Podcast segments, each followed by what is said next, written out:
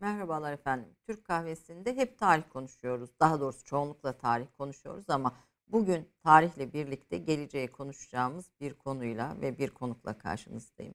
Profesör Doktor İlhan İlkılıç'ı belki birçoğunuz tanış, tanırsınız ancak e, hem başarılı bir bilim adamı olmasının yanı sıra insanın geleceği ve bu gelecekle birlikte ortaya çıkacak özellikle biyolojik gelişmelerle ortaya çıkacak etik konularında, ahlaki konularda, değerler sistemiyle ilgili konularda kafa yoran, bunun üzerine çalışan, e, üreten bir bilim insanı karşımda. Hoş geldiniz diyorum. Her Hoş şeyden önce.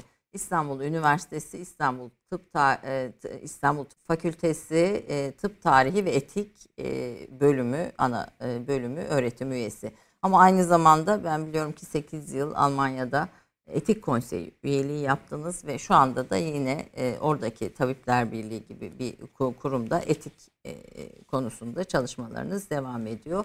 Çalışmalarınız sadece Türkiye Türkiye için yeni bir alan olsa bile bizde bir etik konsey yok çünkü henüz. Yeni bir alan olsa bile uluslararası çevrelerde çalışmalarıyla bilinen e, birisiniz. E, hoş geldiniz diyorum, kabul ettiniz e, davetimize. Hoş bulduk efendim. Çok ilginç bir kendi hikayeniz var. Her şeyden önce bir doktorsunuz. 22 e, yaşında galiba tıp fakültesini bitiriyorsunuz İstanbul'da, Türkiye'de. Ve daha sonra Almanya'ya felsefe okumaya gidiyorsunuz. Şimdi bu hani e, tıpçılardan e, nadir doktor çıkar falan diye bir, evet. bir söz var ama hani genelde işte sanatçı vesaire ama felsefe başka bir şey. Felsefe ve doğu dilleri okumaya gidiyorsunuz. Niye böyle bir karar verdiniz ve biraz aslında e, hikayenizin o kısmında Almanya'da da devam eden e, o, o kısmını sizden dinlemek istiyorum. Neden felsefe tıptan sonra? Şimdi e, rahmetli e, bizim Cerrahpaşa Tıp Fakültesi'nde öğrenciyken hocamızdı. Ayhan Songar hocamızın çok dile getirdiği bir sözdü. O sizin söylemiş olduğunuz söz. E, tıp fakültesinde her şey çıkar ara sıra e, doktor çıkar diye. Ben aslında o ara sıra çıkanlardan olamadım. E, buradaki asıl sebep şu. Tabii İstanbul'un e, 80'li yıllarda hatırlarsınız e, oldukça mümbit bir kültürel havası vardı. Biz orada bir grup tıp öğrencisi olarak gerçekten e, sosyal ve beşeri bilimlerdeki okumuş olduğumuz e, kitap sayısı, makale sayısı tıp fakültesi kitaplarının içeriğinden daha fazlaydı. Ve dolayısıyla böyle bir e, İstanbul'un da o kültürel atmosferi sayesinde e, sosyal ve beşeri bilimlere yaklaşım söz konusu oldu. Diğer taraftan benim e, yurt dışına e, Almanya gibi bir ülkede felsefe okumama karar vermemin en önemli sebeplerinden bir tanesi e, insan nedir sorusuna sadece tıbbın bana vermiş olduğu bilgilerle cevap bulamayacağı kanaatinin bende oluşmasıydı. Yani o anatomik yapıyı bilmek insanı evet. anlamaya yetmez. Evet. Diyorsunuz. Hücrelerini bilmek, evet. moleküllerini bilmek, evet. biyokimyasını evet bunlar önemli gerekli fakat yeterli değil. Bu bir. İkincisi de e, yine o 80'li yıllardaki e, dönemi hatırlarsak e, muazzam bir şekilde biliyorsunuz ülkemiz kutuplaşmış durumdaydı. İdeolojik Siyasi kavgalar. anlamda, ideolojik evet. anlamda işte 12 Eylül sonrası vesaire. Yani birinin kara dediğine diğeri ak diyordu. Ve yine böylesi bir e, polarize olmuş, kutuplaşmış olan bir e, kültürel ortamda doğru düşünmeyi öğrenemeyeceğim kanaati bende hasıl oldu. Bunu da belki daha işte felsefenin ve düşüncenin yoğun olduğu bir ülkede e, bunu yani insan nedir sorusuna cevap bulmak. İkincisi de doğru düşünmeyi öğrenmek amacıyla e, Almanya'ya gidip orada felsefe eğitimine başladım. Tabii önce Almancayı öğrendim e, eğitimden önce. Ondan sonra da e, devam etti. Yandal olarak şarkiyat, İslami bilimler. Onu diyecektim. Şimdi şarkiyat, İslam bilimler, Doğu dilleri filolojisi, dil de öğreniyorsunuz tabii evet, bu arada Doğu evet. dilleri. Bunları felsefenin tamamlayıcı unsurları olarak herhalde gördünüz. Evet. E, buyurun. Şimdi şöyle tabii orada e, şu anda biraz değişti gerçi ama bu bakalorya sistemiyle orada iki yan dalla beraber okumak durumundaydınız. E, ben de daha sonra yapacağım araştırmalara e, ön bir hazırlık olması açısından e, İslami bilimler ve Doğu dilleri filolojisini seçtim. E, diğer iki alanı da seçtim ama onlardan mezun olmadım. Tarih ve İngiliz e, dilleri filolojisi. Dolayısıyla e, onlar tabii bana şu andaki çalışmalarımda muazzam bir şekilde faydası oldu. Yani işte klasik İslam fıkıh düşüncesinin nasıl olduğunu, efendim bu bilimlerin nasıl geliştiğini, İslam ahlak felsefesi nasıl geliştiğini öğrenme açısından o açıdan böyle bir e, çalışma gerekli oldu. Ondan sonraki bütün çalışmalarınız etik konusu Evet. üzerinde. Yani etik ve, ve yine Almanya'daki içinde bulunduğunuz bilim kurulları, makaleleriniz ve aslında tıp teorisi üzerine de e, yaptığınız bütün çalışmalar etik üzerinde. Etik e, neden önemli bir konu? Bir defa oradan başlayıp ondan sonra bu konuya olan ihtiyacımızı bugün gelinen e, tıbbi teknolojilerindeki gelişmeler çerçevesinde bu etik meselesi nasıl daha önemli hale geldi diye dinlemeye devam etmek istiyoruz. Buyurun. Malumunuz olduğu üzere e, meşhur Alman filozof Immanuel Kant felsefenin dört temel sorusundan bahseder. Bu dört temel sorusundan bir tanesi ise ne yapmalıyım ya da ne yapmak zorundayım sorusudur. E, aslında bu soru aynı zamanda e, etiğin temel sorusudur. Yani etik dediğimiz zaman biz aslında ahlak felsefesini anlıyoruz. Dolayısıyla e, özellikle modern tıpta e, bir taraftan işte mevcut tedavilerin hızlı bir şekilde gelişmesi, diğer taraftan yeni gelişimlerin olması ve e, yine aynı şekilde insanlık tarihi ve tıp tarihine baktığımız zaman hiçbir zaman olmadığı kadar insanın bedenine, moleküllerine müdahale imkanlarının olması e, hali bize nasıl davranmalıyım, ne yapmalıyım sorusunu da beraberinde getiriyor. İşte bu soruya e, özel bir alanda yani modern tıbbın alanında e, cevap bulmak ya da doğru cevapları aramak amacıyla etiğe yöneldim. İşte master etikte oldu, felsefede oldu. Yine e, hakeza e, doktoram işte Tübingen Üniversitesi'nde yazmıştım. O da yine etik alanında ve felsefenin alt dalı olarak bir şekilde devam etti. Bizim ülkemizde biraz daha farklı. Yani biz tıp tarihi ve etiği işte biraz önce bahsettiğiniz İstanbul Tıp Fakültesi ya da tıp fakülteleri çerçevesinde yapıyoruz. Evet burada öğrencilerimize eğitim vermek için böyle bir ana bilim dalı olması şart. Fakat burada şunu unutmamak gerekiyor. Etik felsefenin bir alt dalı, tıbbın bir alt dalı değil ya da tıp etiği tıbbın bir alt dalı değil. Bu bağlamda gelişme oldu. Peki bugün bu konu neden bu kadar önemli hale geldi? Yani insan üzerinde, insan sağlığı üzerinde yapılan pek çok araştırmalar, pek çok gelişmeler bir de insanlığın tarihi var bu sürecin içinde. Neden e, bu kadar anlamlı ve önemli? E, bir diğer de insana bir bütün bir konuşmanızda diyorsunuz ki insana bir bütün olarak bakan özellikle tıp ve e, dinlerin e, insanı açıklayan, e, izah eden şeylerinden, yaklaşımlarından sonra e, dinlerin sosyal hayattan çekil, çekilmeye başladığı dönemden sonra Darwinizm, e, psikanaliz ve genetik. Üç tane şey insanı bir bütün olarak anlamaya ve açıklamaya çalışıyor. Bir bu bunu derken ne kastediyorsunuz? Bu biraz o orayı biraz anlamaya çalışalım.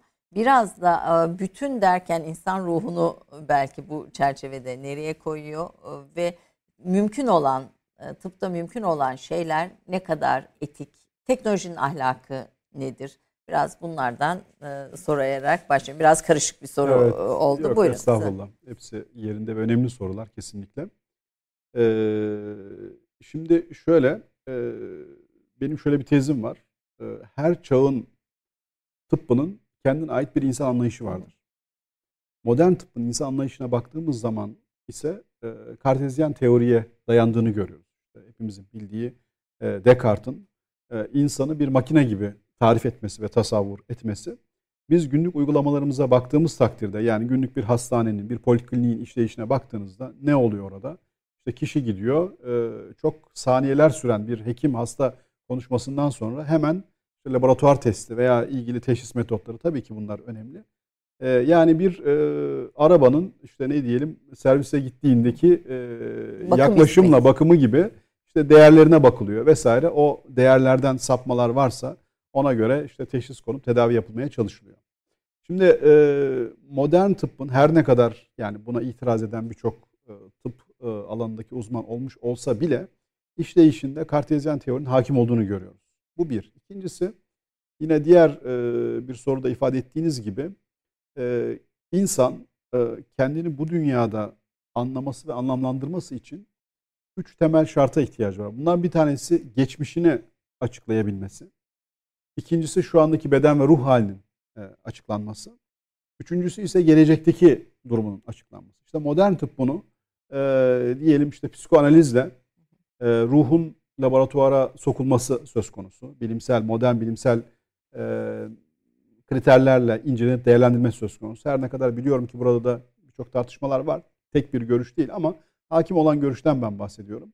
E, diğeri ise işte genetikle geleceğinin nasıl yapılabileceği, nasıl bilinebileceği. Diğer e, işte tıbbi çalışmalar ise ile de e, geleceğinin açıklanabilmesi söz konusu. İşte burada sizin söylemiş olduğunuz gibi daha önce belki e, dinin ya da belli felsefi görüşlerin yapmış olduğu e, işleri bir e, pozitif bilimlere ait olan e, bir alan almış oluyor. Bu çok önemli bir e, değişim. Diğer bir e, sorunuzda ise e, neden bu alandaki sorunların işte e, karmaşık olduğundan şey yapmıştınız, bahsetmiştiniz. Burada tabii en önemli noktalardan bir tanesi son 30 yıla 40 yıla baktığımız zaman biz teknolojik olarak e, insanı hücre seviyesinden yani embriyodan artık beden seviyesine kadar tıp tarihinde görülmemiş bir şekilde teknolojik olarak müdahale edebiliyoruz. Örnek vermek gerekirse e, embriyonun hayatına son verilerek bir takım insan embriyosunu kullanarak e, kök hücre araştırmaları yapmak mümkün. Embriyo seviyesinde bazı özel ve genetik hastalıklara mahsus olmak üzere kişinin belki yıllar sonra e, veyahut da şu anda e, doğduktan sonra e, düçar olabileceği hastalığı teşhis etmemiz mümkün. Diğer taraftan yine yaşamın sonunda yine hiç şimdiye kadar yapamadığımız kadarıyla tırnak içerisine söylüyorum. Yaşamı uzatmamız mümkün. Modern teknolojik imkanlarla. Hatta Peki e, tanrılardan ölümsüzlüğü çalmak mümkün mü diye bir hani Yunan şeyine evet. atıfta bulunarak bir soru sorayım. Yani bunun çalışması da yapılıyor mu? Evet. Şimdi tabii yani bu konuda genetik alanında oldukça bundan yaklaşık e, iki ay önce e, Vatikan'da e, bu konuların tartışıldığı Ethics of Engineering of Life başlıklı bir toplantıya katılmıştım. Orada araştırmacının bir tanesi işte insan ömrünü uzatan en önemli genetik faktör nedir üzerine çalışıyor. Yani bu bağlamda bakılırsa evet ben hatta şu soruyu sormuştum. Yani siz işte sağlık alanında insanların acılarını, ızdırabını dindirmek için eğer e, tıp alanında çalışıyorsanız böyle bir sorunun anlamı ne olabilir diye doğrusu cevap verememişti.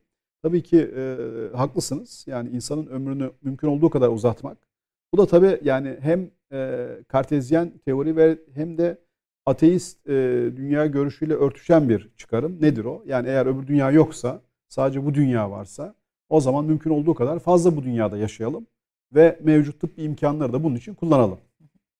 Aslında bütün bunların hepsi inançlarımız ve değerlerimizle de bağlantılı. Yani bu sizin çalışma sahanız da öyle. Bu bugün teknolojideki bütün gelişmeler de e, olabilir, mümkün olabilir. İmkanı olan şeyler, teknolojik gelişmelerin yanı sıra bunların olmasına ilişkin bir arka plan, bir zihniyet de beraberinde getiriyor anladığım kadarıyla. Yani aslında sadece insanın e, insan üzerindeki tedavi yöntemleri değişmiyor. İnsanın kendisine bakışı, dünyaya bakışı, ahirete, Tanrı'ya vesaire bütün bu bakışlar da bu çerçevede etkileniyor ve şekilleniyor bu gelişmelerden benim gördüğüm kadarıyla. Kesinlikle. E, bugün biz teknik olarak her ne kadar işte hukuki olarak yasaklanmış olsa bile insanı klonlama e, imkanına sahibiz. Diğer taraftan bugün yine teknik imkanlarla bir kadın erkeğe hiç ihtiyacı olmadan e, genom yapısı olarak ikiz kardeşini e, doğurabilir. Hı hı. Ee, işte efendim ne e, zamandan beri bu bu Çinli bilim adamının çalışmalarıyla mı şimdi, alakalı? Çinli bilim adamı çalışmaları daha çok CRISPR-Cas teknolojisine yönelik olan bir çalışma. Orada da yine e, dünya e, bilim tarihinde ilk defa muktedir olduğumuz şeylerle karşı karşıyayız. Bu da şu demek. Yani insanın e, üreme hücreleri ya da soy hattındaki e, diyelim bir takım genlere e, ya da moleküllere müdahale ederek e, insanın neslinde ortaya çıkabilecek bir takım değişiklikleri yapmamız mümkün. Yani ee, sadece kendisinde değil yani. Tabii tabii. O, onun çocuklarının çocuklarının evet, çocuklarında evet. yani onun geleceğindeki evet. bütün genetik dizilimi etkileyecek değişiklikleri yapabiliyoruz. Evet teknolojik olarak bugün yapma imkanı sahibiz. Ondan sonra diğer taraftan işte bu e, şeyle e, taşıyıcı annelik e, çerçevesinde işte yumurtanın belli şekilde anne şeyinin yumurtasının ve spermin belli şekilde kullanılması, bağışı vesaire söz konusu olduğu zaman bugün bir çocuğun işte biyolojik, sosyal vesaire 5 ya da 6 tane ebeveyninin olması mümkün. Ki bu yıllar önce mümkün değil idi. Dolayısıyla bunlar hepsi bizim aslında dediğim gibi insanlıktan ilk defa karşımıza çıkan sorular. O zaman burada sizin sorunuz çerçevesinde ya da yorumunuz çerçevesinde şu e, soru karşımıza çıkıyor. Teknik olarak muktedir olduğumuz her şeyi yapmamız ahlaken doğru mudur? Aslında bu, bu bu programın da özeti bence bu. Teknik olarak muktedir olduğumuz şeyleri yapmak ahlaken evet. doğru mu? Bu soruyu bizden önce soran yani Almanya'da bunun zaten çalışmalarını da yapıyorsunuz. Yani biz Müslümanlar olarak bu soruya daha e, yoğunlaşmamız, daha derin cevaplar aramamız gerekirken biz bu konuları biraz şeyden geçiyoruz, üstten geçiyoruz. Çok da fazla bu konulara eğilmiyoruz ama e, Batı dünyası işte Vatikan dediniz veya işte Çin yine etik konseyi kuran ülkelerden birisi İngiltere bu sorular üzerinde daha da yoğunlaşıyor. Şimdi insan nedir sorusunun cevabını arayarak bir e, eğitim çalışması ve ardından da öğrencileri yetiştiriyorsunuz. Teknolojiyi üreten ahlakı da belirler diyorsunuz nasıl bir ahlak? Yani teknolojiyle birlikte gelen değişen özellikle biyolojik, e, biyogenetik üzerindeki teknolojilerle birlikte değişen ne? Biraz onun o ahlaki olarak altını çizelim istiyorum. Buyurun.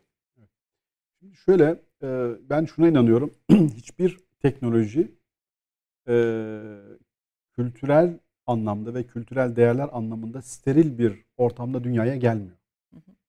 Dolayısıyla o teknolojiyi üreten kültürün belli bir insan anlayışı var. Mesela diyelim bugün milyonlarca euro şu anda insanın ömrünü uzatma ile ilgili araştırmalar harcanıyor. Pekala neden?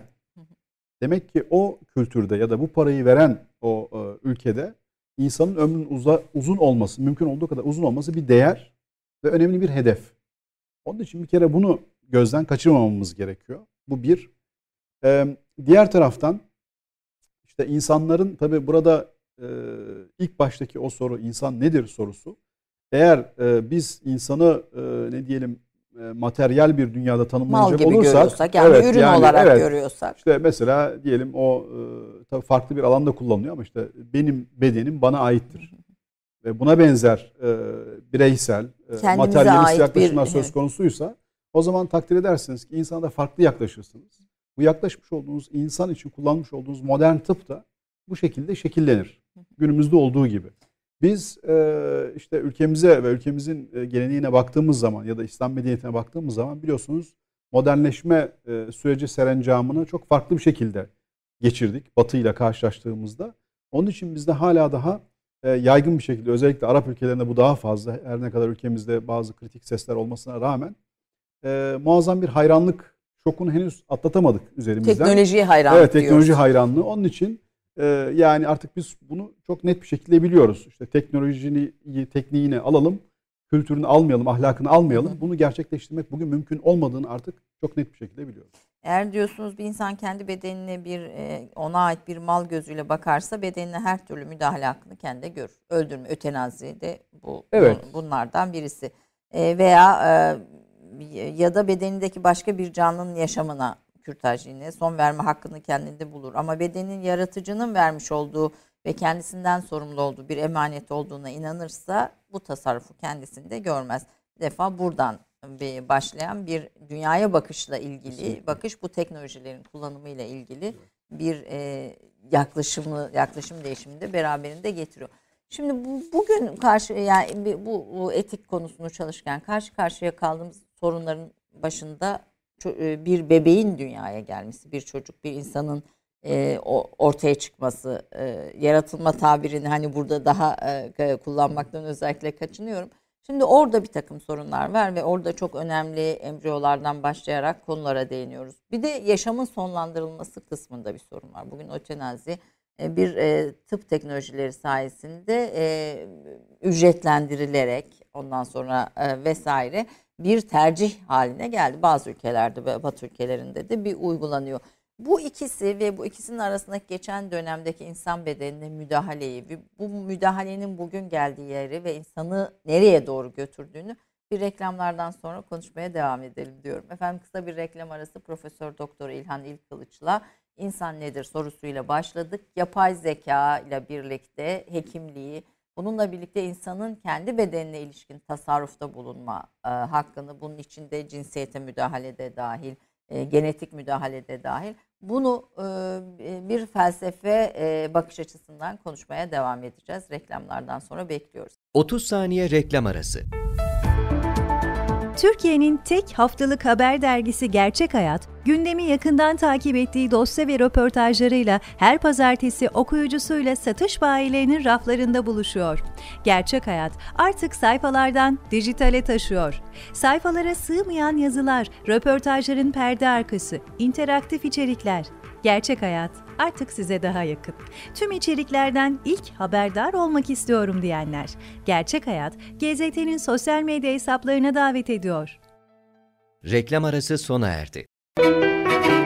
Balıkesir Kepsut doğumlu olan Profesör Doktor İlhan İlkılıç tıp ve felsefe doktorudur.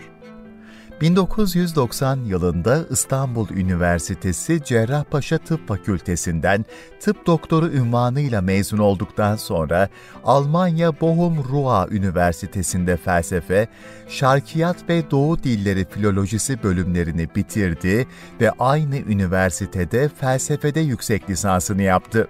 1997 yılında Tübingen Üniversitesi'nde Alman Araştırma Topluluğu'nun doktora bursunu kazanarak 2001 yılında felsefe doktoru ünvanı aldı. Tübingen, Bochum ve Mainz üniversitelerinde etik ağırlıklı bilimsel projelerde araştırmacı, koordinatör ve yürütücü olarak çalıştıktan sonra Mainz Üniversitesi Tıp Fakültesi'nde tıp tarihi, felsefesi ve etiği anabilim dalında habilitasyonunu yazdı. Amerika'da 1999 yılında Georgetown Üniversitesi ve 2008 yılında Duke Üniversitelerinde davetli araştırmacı olarak bilimsel araştırmalarda bulundu. Frankfurt Üniversitesi'nde iki sömestr misafir profesör olarak, Mainz Üniversitesi'nde ise bir sömestr DFG Mercato profesörü olarak dersler verdi. 2012 yılında Alman hükümeti ve parlamentosuna etik konularda danışmanlık yapan Alman Etik Konseyi'ne Alman Meclis Başkanı tarafından ilk yabancı olarak atandı ve bu görevini 2020 yılına kadar sürdürdü birçok akademik dernek ve kuruluşlardaki üyelik ve farklı görevlerinin yanında hala 2016 yılından itibaren Alman Tabipler Birliği Merkez Etik Konseyi'nde görev yapmaktadır.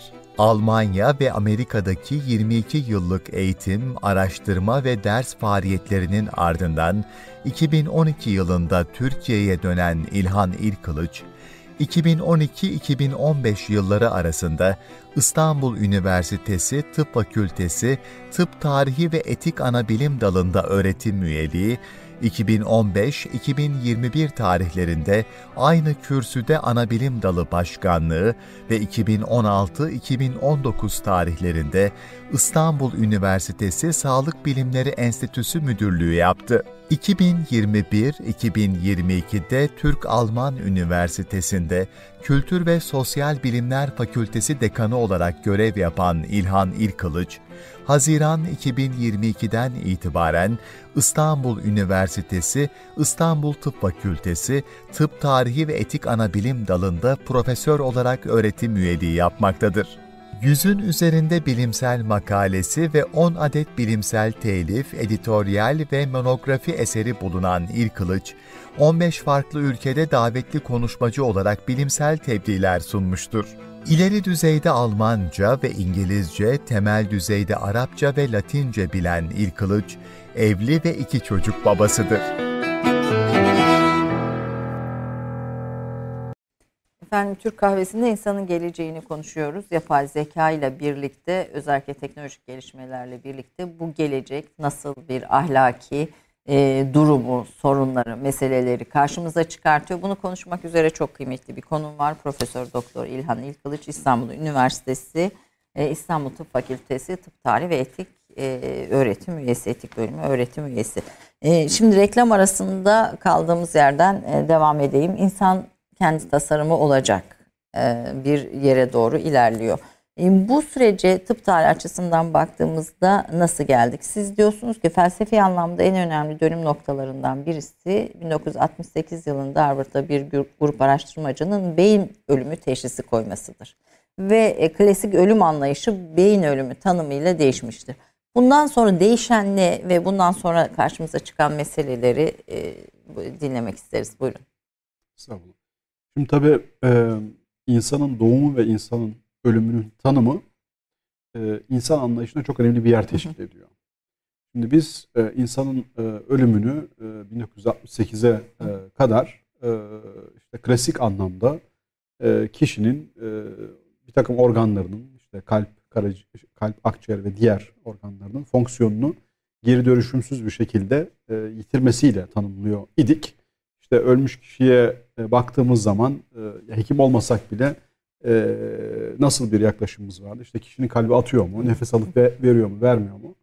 Vermediği takdirde işte belli e, şartlarda yerine gelmişse ölü diyorduk. Fakat 1968 yılında ki e, Harvard Üniversitesi'ndeki tanımlamayla birlikte bu tanım insanlık tarihinde değişti.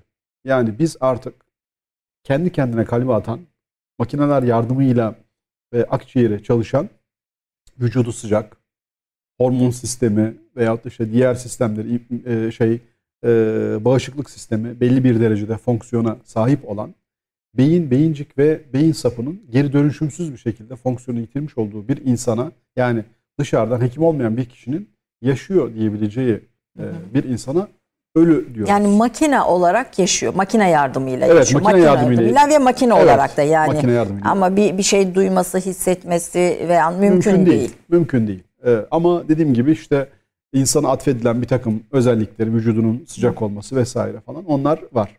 Şimdi e, buna bu duruma biz ülkemizde de dahil olmak üzere birçok ülkede e, resmi olarak bu kişinin ölmüş olduğunu kabul ediyoruz ve bu böylesi bir durumda aslında e, şey deniyor bana göre tabir yanlış e, kadavradan e, organ nakli dediğimiz olay yani e, beyin ölümü gerçekleşmiş olan bir kişiden e, organ nakli söz konusu.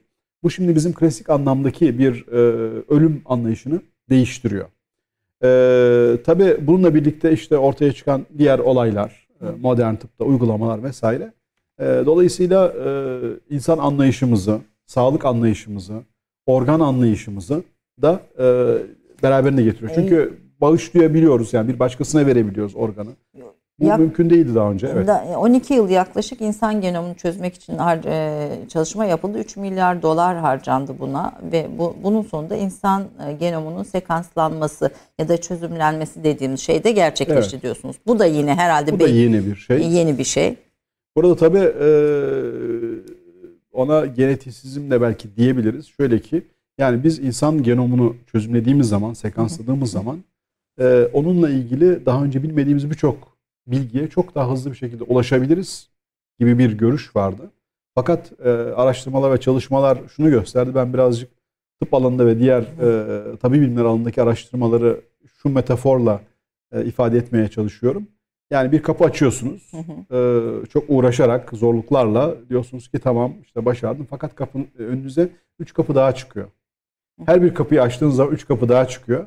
Dolayısıyla işte bu genetik araştırmalarında e, daha önceden şöyle bir yaklaşım vardı. İşte e, bir gen, bir hastalık diye. Ama bizim bugün böyle olmadığını düşünüyoruz. Epigenetik dediğimiz bir kavram var. Yani bizim e, genlerimize, genomumuza ve onların faaliyetlerine işte çevre, insan sosyal ilişkileri, psikolojik durumu, efendim duygu ve düşüncesinin de e, ya da yiyeceklerin de etki ettiğini biliyoruz. Dolayısıyla bu kadar kolay değil. Yani böyle bir domino taşları gibi birbirini etkileyenden ziyade daha kaotik bir şekilde e, gelişen bir durum var. Ama bu durumda e, dünya tıp tarihinde ya da insanlık tarihinde ilk defa olan bir şey. E, elbette ki bize yeni kapıları açtı ve yeni bilgiler sundu. Fakat biz bunları öğrendikten sonra tam anlamıyla biyolojik anlamda insanın ne olduğunu anlamış değiliz. Yeni kapılar açtı. Evet, Tıpkı kapılar e, Tanrı parçacığının e, fizikte bulunması gibi e, yapılan deneylerde Evet, yeni bir sürü bilinmeyen soruyu beraberinde getirdi.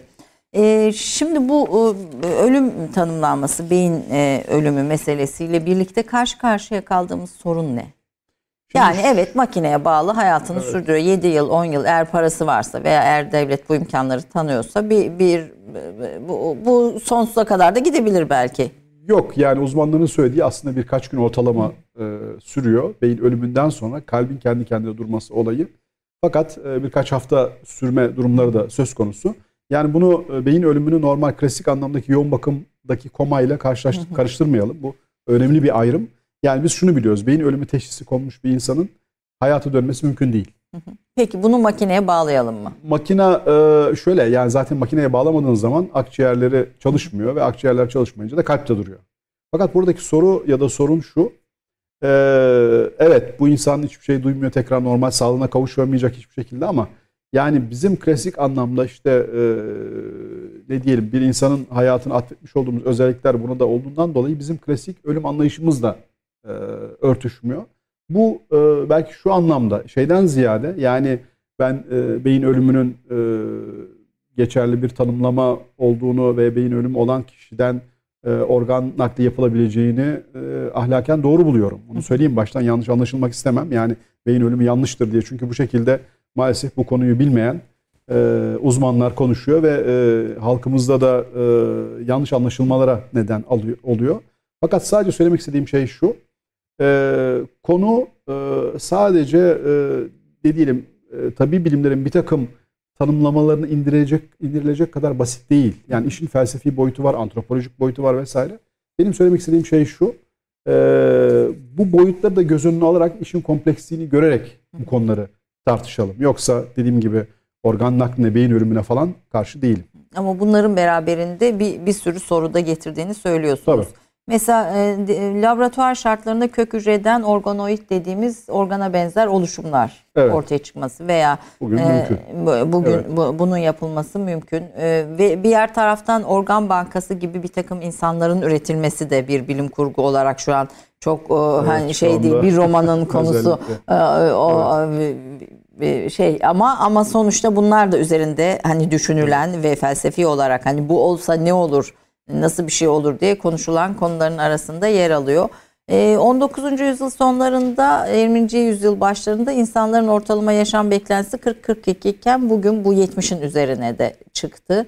Ee, ve iki yani iki kat insan ömründe bir uzama da bu tıbbın gelişmesiyle birlikte görüyoruz. Burada e, ve e, ki şey buradaki bu insan ömrünü uzatan tıbbi gelişmeler, tedavi yöntemleri vesaire konularında karşılaştığımız etik sorunlar neler oluyor?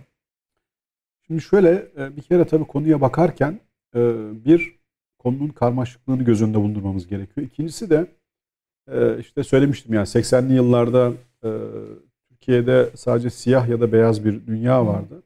Tek perspektiften, tek açıkta, tek açıdan bakmanın da yanlış olduğu kanaatindeyim. Yani modern tıbbın işte biraz önce sizin vermiş olduğunuz örnekte olduğu gibi son 100 yılda, 120 yılda yapmış olduğu çok önemli e, çalışmalar, gelişmeler söz konusu ki ondan dolayı e, insanın beklenen ömrü iki katına çıktı. Bu tabi sadece modern tıbbın ilaçları ya da tedavi yöntemleri değil, aynı zamanda işte şehir hayatındaki bir takım hijyenle ilgili kanalizasyondan tutun, temiz su vesaire vesaire bugün hala daha dünyanın belli yerlerinde e, bebeklerin yüzde 25'i sadece ve sadece temiz su olmadığı için, ilaç olmadığı için demiyorum, temiz su olmadığı için hayatını kaybediyor.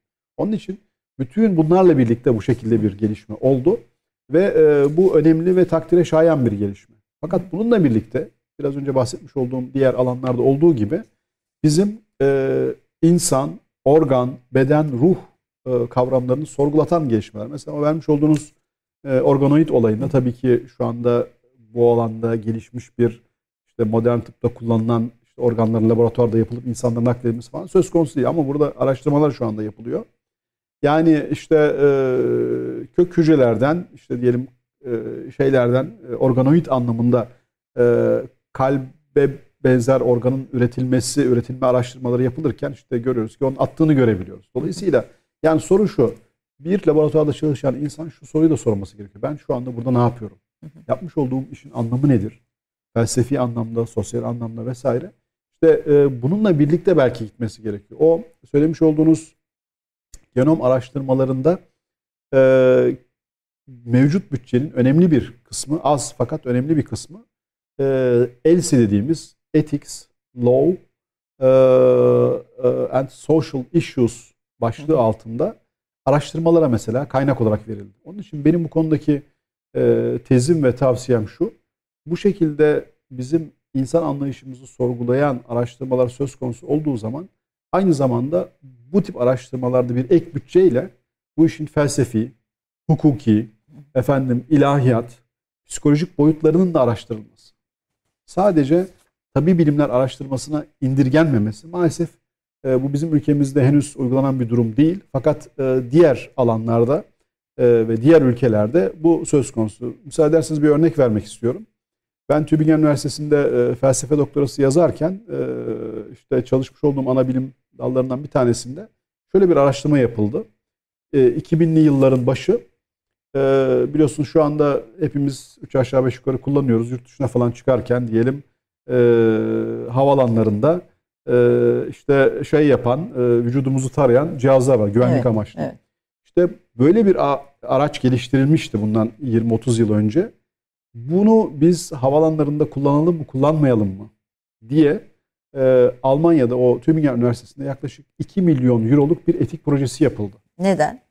Çünkü e, daha önceki ilk haliyle bu aletler kullanılırken sizin vücut hatlarınızı hatta ve hatta vücut organlarınızı diyelim dıştaki e, görünebilen organlarınızı gösterebilen bir karakterdeydi. Pekala bu mahremiyeti ihlal midir Hı hı. sorusu.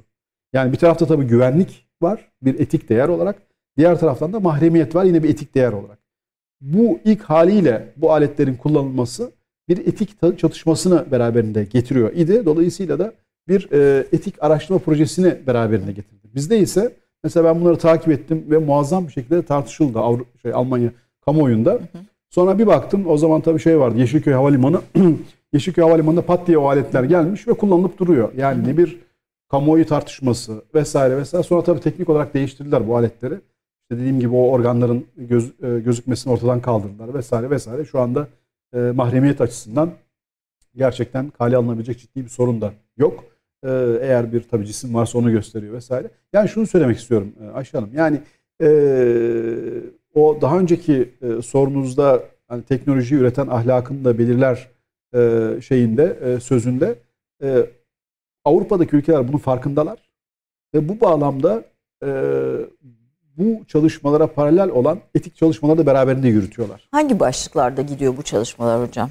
Ya şimdi mesela yapay zeka olayında e, şöyle bir tez var. Benim de e, kabul ettiğim ve sık sık zikrettiğim. İşte yapay zekayı uygulamak için biliyorsunuz belli algoritmalara ihtiyacınız var.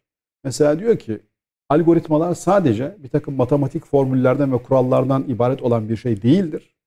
Algoritmanın yapmış olduğu şey e, bizim değerler sistemimizin e, içine Analizi. alan e, bir işlemdir aslında. Mesela hatta bir e, Avrupa ülkesindeki bir sağlık bakanı yani bilim adamı demiyorum sağlık bakanı şunu söylemişti. Algoritma e, nakli ya da e, şeyi e, algoritmayı ay hatırası. şey yapmak e, ne diyelim almak aynı zamanda değerler sistemini almaktır demişti. Ben bunun doğru olduğuna inanıyorum. Çünkü onun için şöyle dedi. Yani buradaki Yani soru bunu- al- algoritmaları yapmak ve bunu bir pazarlama haricine getirmek e, bir sonuçta bu bilgiler bu verilerde pazarlanıyor. Ahlaki midir? Yani algoritmalar e, bir etik e, soruyla birlikte geliyor. Doğru mu anladım?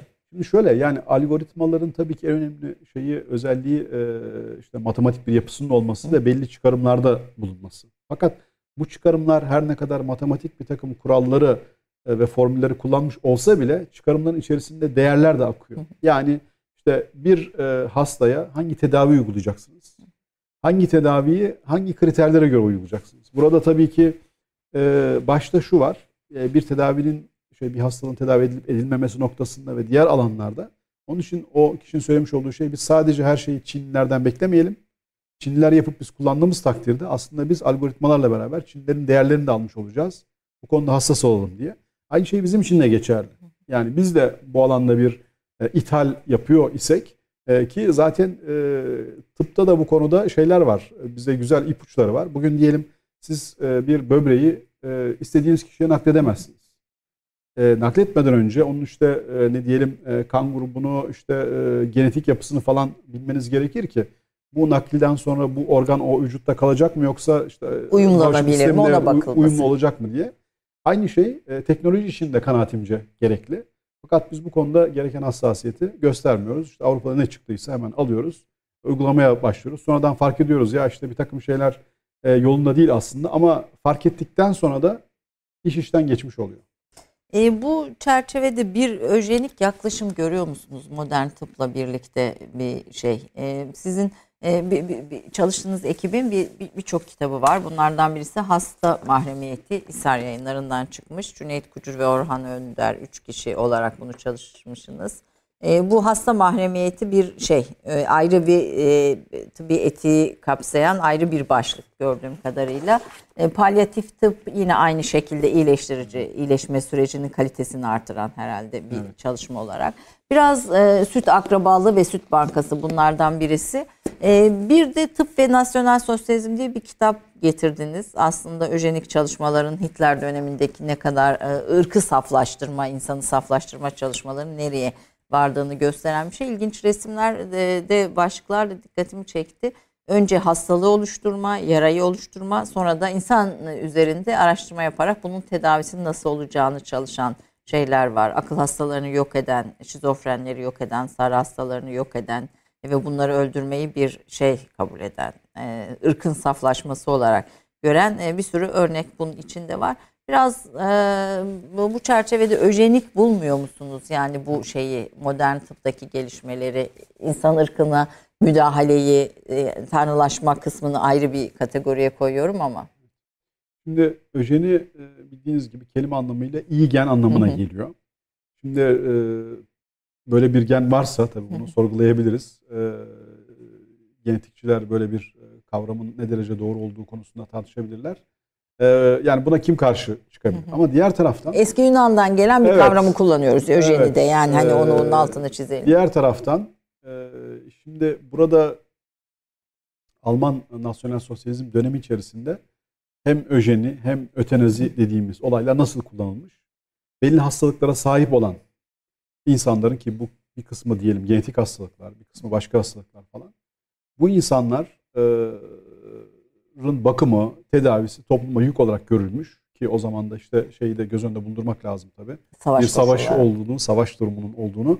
Dolayısıyla e, bu insanların yaşamının yaşamaya değer olmayan bir hayat olduğu kanaatine varılarak e, bu insanların hayatlarına son verilmiş. Şimdi e, benim kanaatim şudur ki biz bugün tıptaki hemen hemen her problemi ya da birçok problemi bir tarih şuuru olmadan anlamamız mümkün değil. Yani çözmekten bahsetmiyorum, anlamamız mümkün değil.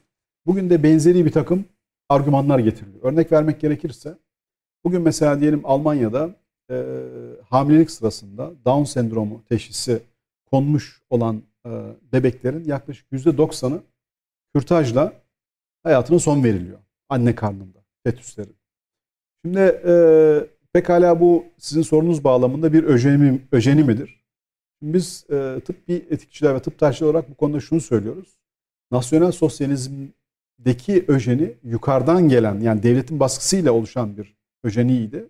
Belki böyle bir e, durumu da halktan gelen, aşağıdan gelen bir öjeni olarak tanımlayabilir miyiz diye Bireysel tartışabiliriz. talepleri. Evet. Niye? Çünkü X hastalığına sahip olan bir insanı hayatına son veriyoruz. Tabi burada ben yani tıp etikçisi olarak bütün argümanları falan biliyorum. Yani işte efendim e, annenin e, bu konuda e, kabul edilemeyen psikolojik baskılarının olması, işte kendi vücudun hakkında karar verme hakkı vesaire vesaire ama yani soru şu burada teknik olarak hani daha önce söylemiştik teknik olarak muktedir olduğumuz bir şey. Ama ahlaki olarak bunu yapmak doğru mudur sorusunu da burada sormak gerekiyor.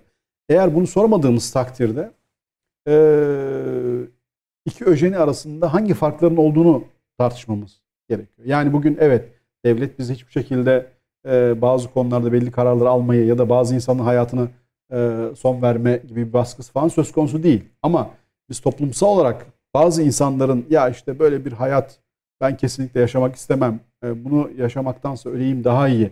Veyahut da bu insanlar mesela bazen de şey yapılıyor e, toplumumuzda farklı tartışmalarda. İşte bunlar bize e, sağlık sistemimize yük getiriyor Hı hı. vesaire. Göçmenler bağlamında da bunu tartışıyoruz. Biliyorum konteks çok farklı, çerçeve çok farklı ama yani e, tarih şuuru bilincine sahip olan bir kişi bu ve benzeri sö- sözleri söylerken çok dikkatli olması gerektiğine inanıyorum. Yani işin ucu ırkçılığa, Evet, e, ırk, tabii. ırk saflaştırmaya e, kadar varan bir şey, bir bakış açısının Kesinlikle, aslında teslimiyeti. E, bununla birlikte işte insan üzerinde araştırmalar tabii ya- yapılıyor. Burada da birçok resmi ve örneği var bu kitapta. Bir Alman sanırım kitabı da yazan Evet, değil mi? Werner? tarihçisi, Tıp Ünlü hocamız. tarihçisi. Evet. E, bu- ama embriyolar üzerinde şimdi araştırmalar. Biraz önce söylediğiniz genetik embriyolar. Şimdi tüp bebek e, üretimiyle birlikte de herhalde tıbbi etik alanında yeni sorular ve sorunlar beraberinde geldi. Sperm bankaları, süt bankaları bunlarla birlikte. Bunlarla birlikte önümüzde duran sorular neler? Şimdi şöyle e, tabii tüp bebek olayı e, çok yeni bir şey değil. Yani uzun yıllardan beri işte 70 yılların sonlarından beri e, uygulanmakta. Şimdi bebek ya da in vitro fertilizasyon tekniğine baktığımız zaman e, tırnak içerisinde ve tabii e, hassas bir şekilde söylüyorum. ihtiyaç olandan daha fazla embriyoların üretilmesi söz konusu. Ve bu e, anne karnına ikah edilmeyen ve bu e, teknik uygulama sırasında ortaya çıkan embriyolar işte diyelim e,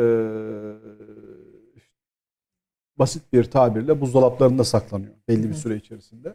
Şimdi Almanya'da e, Türkiye ile ilgili çok net e, rakamlar yok. 25-30 bin civarında e, embriyonun olduğu söyleniyor buzdolaplarında. Şimdi e, anne baba tekrar bir çocuk istemediği takdirde veya işte öldüğü takdirde bu embriyoların akıbeti ne olacak? Yani bu embriyolar bir anne rahmine nakledilerek e, can verilebilir, bir insana dönüşebilir. Tabii yani o özelliğe sahip. İşte burada ben e, şey kavramını kullanmıştım Türkçe'de. Yani öksüz e, embriyolar mı olacak anne baba ölünce? E, tabii burada sorun şu. Biz embriyon ahlaki statüsünü nasıl belirliyoruz ve bize göre ah, embriyon ahlaki statüsü nedir? Şimdi burada aslında sizin sorunuz e, bu programın başındaki ele almış olduğumuz insan nedir sorusuyla yakından bağdaşıyor. Yani biz modern tıbbın ortaya çıkarmış olduğu işte diyelim binlerce embriyo, buzdolaplarındaki embriyolar.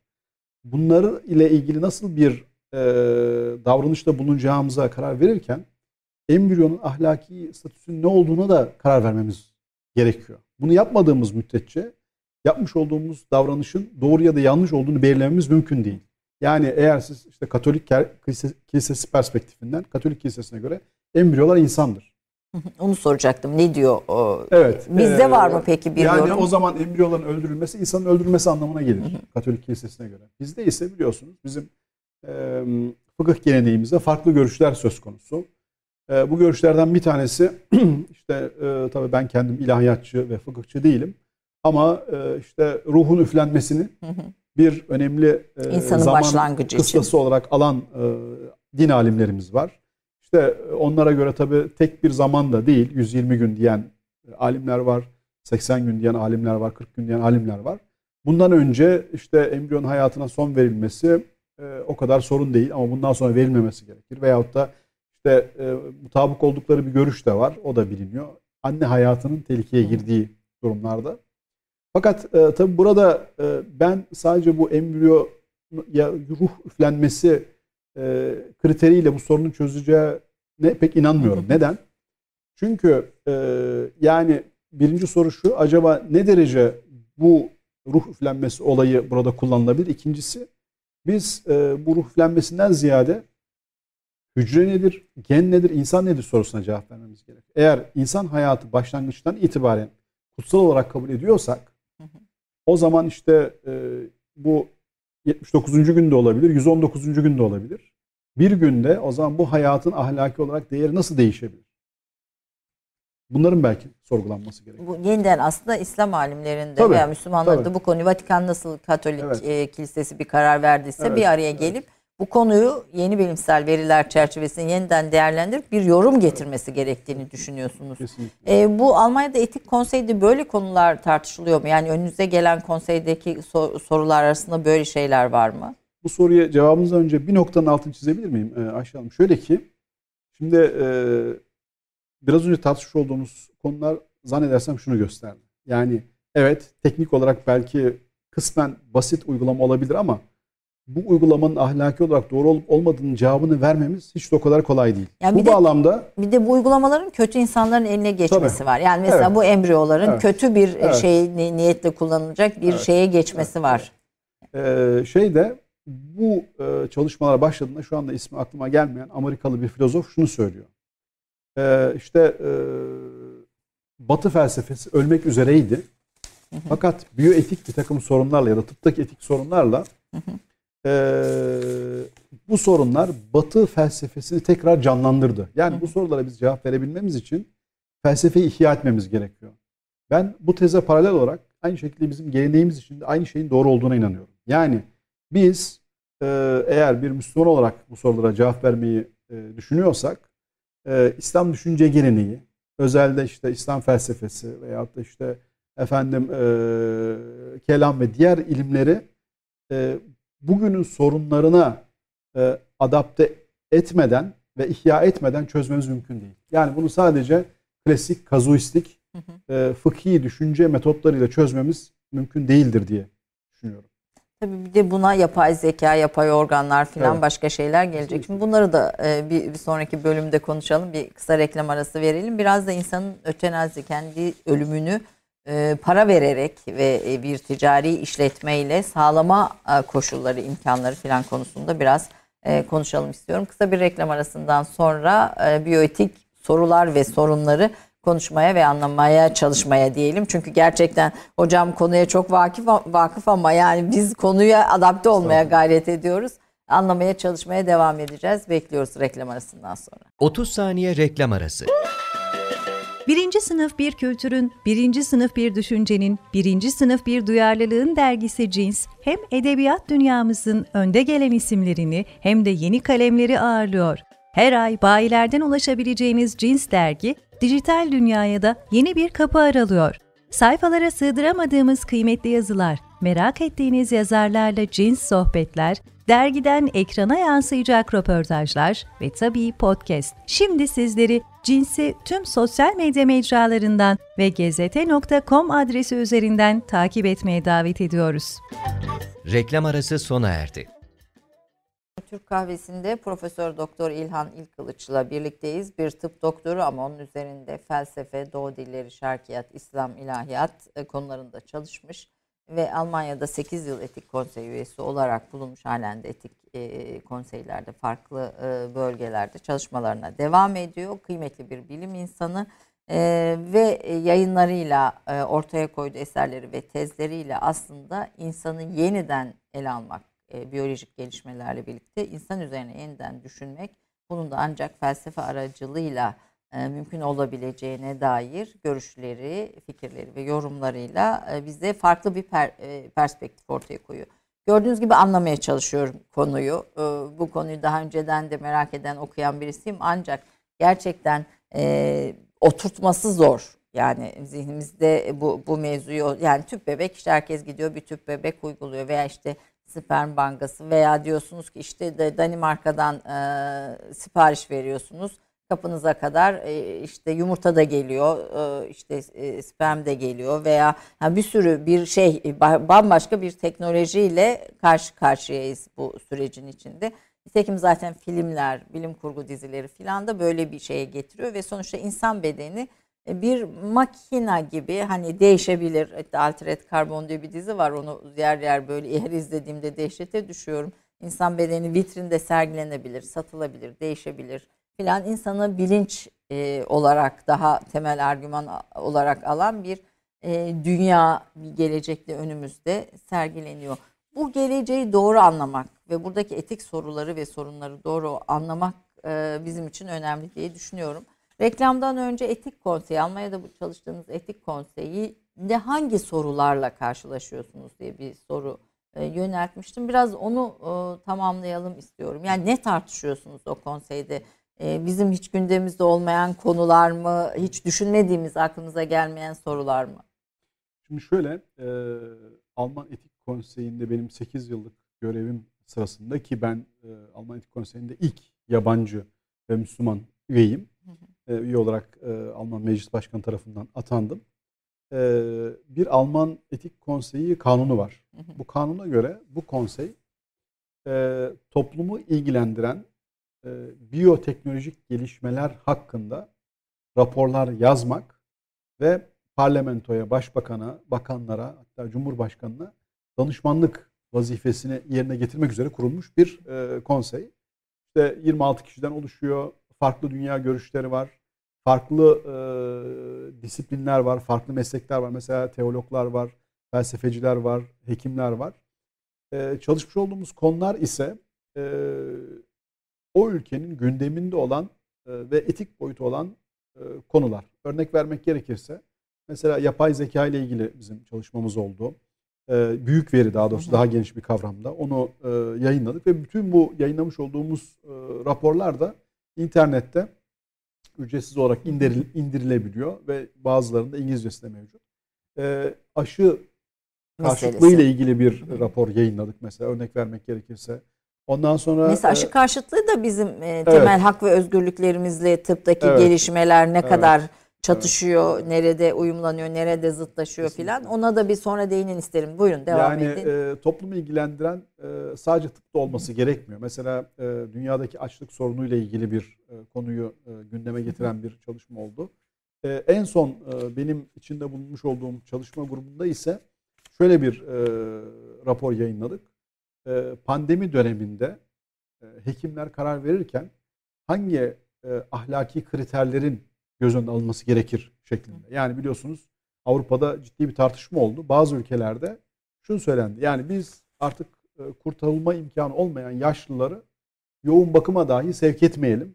Her ne kadar bu konuda resmi bir elimizde belge olmamış olsa bile basından ve oradaki meslektaşlarımızın söylemiş olduğu bilgilerden çıkarmış olduğumuz sonuç dediler ki e, mümkün olduğu kadar edelim. daha genç olanları ya da yaşama ihtimali daha yüksek olan insanlara şey yapalım. Çünkü kaynak sınırlı. Mesela biz orada e, bunun tam tersine bir karar verdik. Dedik ki hiçbir zaman yaş e, bu konuda bir kriter olmamalı.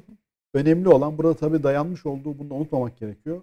Alman filozof Immanuel Kant'ın insanlık şerefi ya da insanlık onuru kavramına dayanarak bir insan sahip olmuş olduğu bir takım özelliklerden bağımsız olarak insanlık şerefine sahip. Yani cinsiyet, yaş, ırk, dil, din vesaire. Onun için mümkün olduğu kadar fazla insan hayatı kurtarılması gerekir diye bir sonuca varmıştık. Onun dışında başka e, konular çocukların tedavisiyle ilgili bir takım konular olabiliyor. Yaşlıların tedavisiyle ilgili konular olabiliyor. Veyahut da işte şeyde e, modern tıpta robotların kullanılmasıyla ilgili böyle bir çalışmamız, toplantımız oldu. Yani e, sonuç itibarıyla e, toplumu ilgilendiren modern tıptaki tüm konular bizim çalışma konumuz oluyor. Maalesef ülkemizde henüz bir Türkiye ya da Türk Etik Konseyi yok. E, ben bunun acilen ve elzem bir şekilde elzem olduğuna inanıyorum ve kurulması gerektiğine inanıyorum. Çünkü burada bulunan uzmanlar konuya hakim olan ve konunun bütün şeyleriyle, çehresiyle ortaya koyan pro ve kontra argümanlarıyla tabii her konuda biz aynı şeyi düşünmüyoruz. Bazen ikinci bir görüş de olabiliyor. Mesela organ naklinde ve beyin ölümünde böyle bir e, durum söz konusu olmuş idi. Ama burada etik konseyinin bir ülkeye sağlamış olduğu fayda şu. Yani klasik efendim bir takım politik çıkarlara odaklı polemik tartışmalardan uzak konuyu bilimsel zemine oturtan raporlar hazırlanıyor ve bu raporlar e, hükümet tarafından kanun yapım süresinde kullanılıyor. Tabii ki şunun altını çizmek isterim. Bu etik konseyi aslında bağımsız bir konsey ve sadece danışmanlık görevi söz konusu. Yani kanun falan yapmıyor tabii ki. Tabii burada sağlık teknolojilerinin şu anda dünyadaki en güçlü ve büyük e, teknolojiler e, arasında yer aldığını, şirketlerin devasa Tabii. boyutlara ulaştığını ve bunların da ülkeler bazında kendi ürünlerini kullandırmak veya kendi geliştirdikleri ürünleri kullandırmak bazında ülke politikacılarına baskı yaptıkları lobi çalışmaları falan hani bütün bunlar da biliniyor. Bu hal böyleyken bu konseyin çalışmaları çok daha da önem kazanıyor diye dü- düşünüyorum yani. Hatta bizim e, ne diyelim e, dini hayatımız ve ibadetlerimizle ilgili olan bir konu da e, belki hatırlayacaksınızdır. 2012 yılında erkek çocukların sünneti gündeme gelmiş idi. Ben Nisan'da e, üye oldum. Ağustos'ta bu karşımıza geldi. Biz orada yapmış olduğumuz çalışmayla 5 tane e, konuyu hükümete teklif ettik. Bu 5 tane teklifin 4 tanesi 3 ay gibi yani Alman e, hukuk tarihinde görülmemiş bir hızla e, kanun haline geldi. Ve biliyorsunuz Almanya uluslararası e, tartışmalarda çok kötü bir duruma sahip idi. Özellikle işte bu İstanbul'da. Yahudilerle ilgili olan özel e, e, tarihten dolayı her seferinde bizi Alman Meclis Başkanı e, şey yaptığında e, bu konuyu dile getirerek e, tekrar tekrar teşekkür ediyordu. Sizi çok siz bizi çok zor bir durumdan kurtardınız. Bu sayede sizin sayenizde hem dünya platformunda hem ülke içinde bir sorunu çözdük demişti. Gerçekten bunun gibi çok önemli soruları çözme noktasında danışmanlık görevi yapmakta.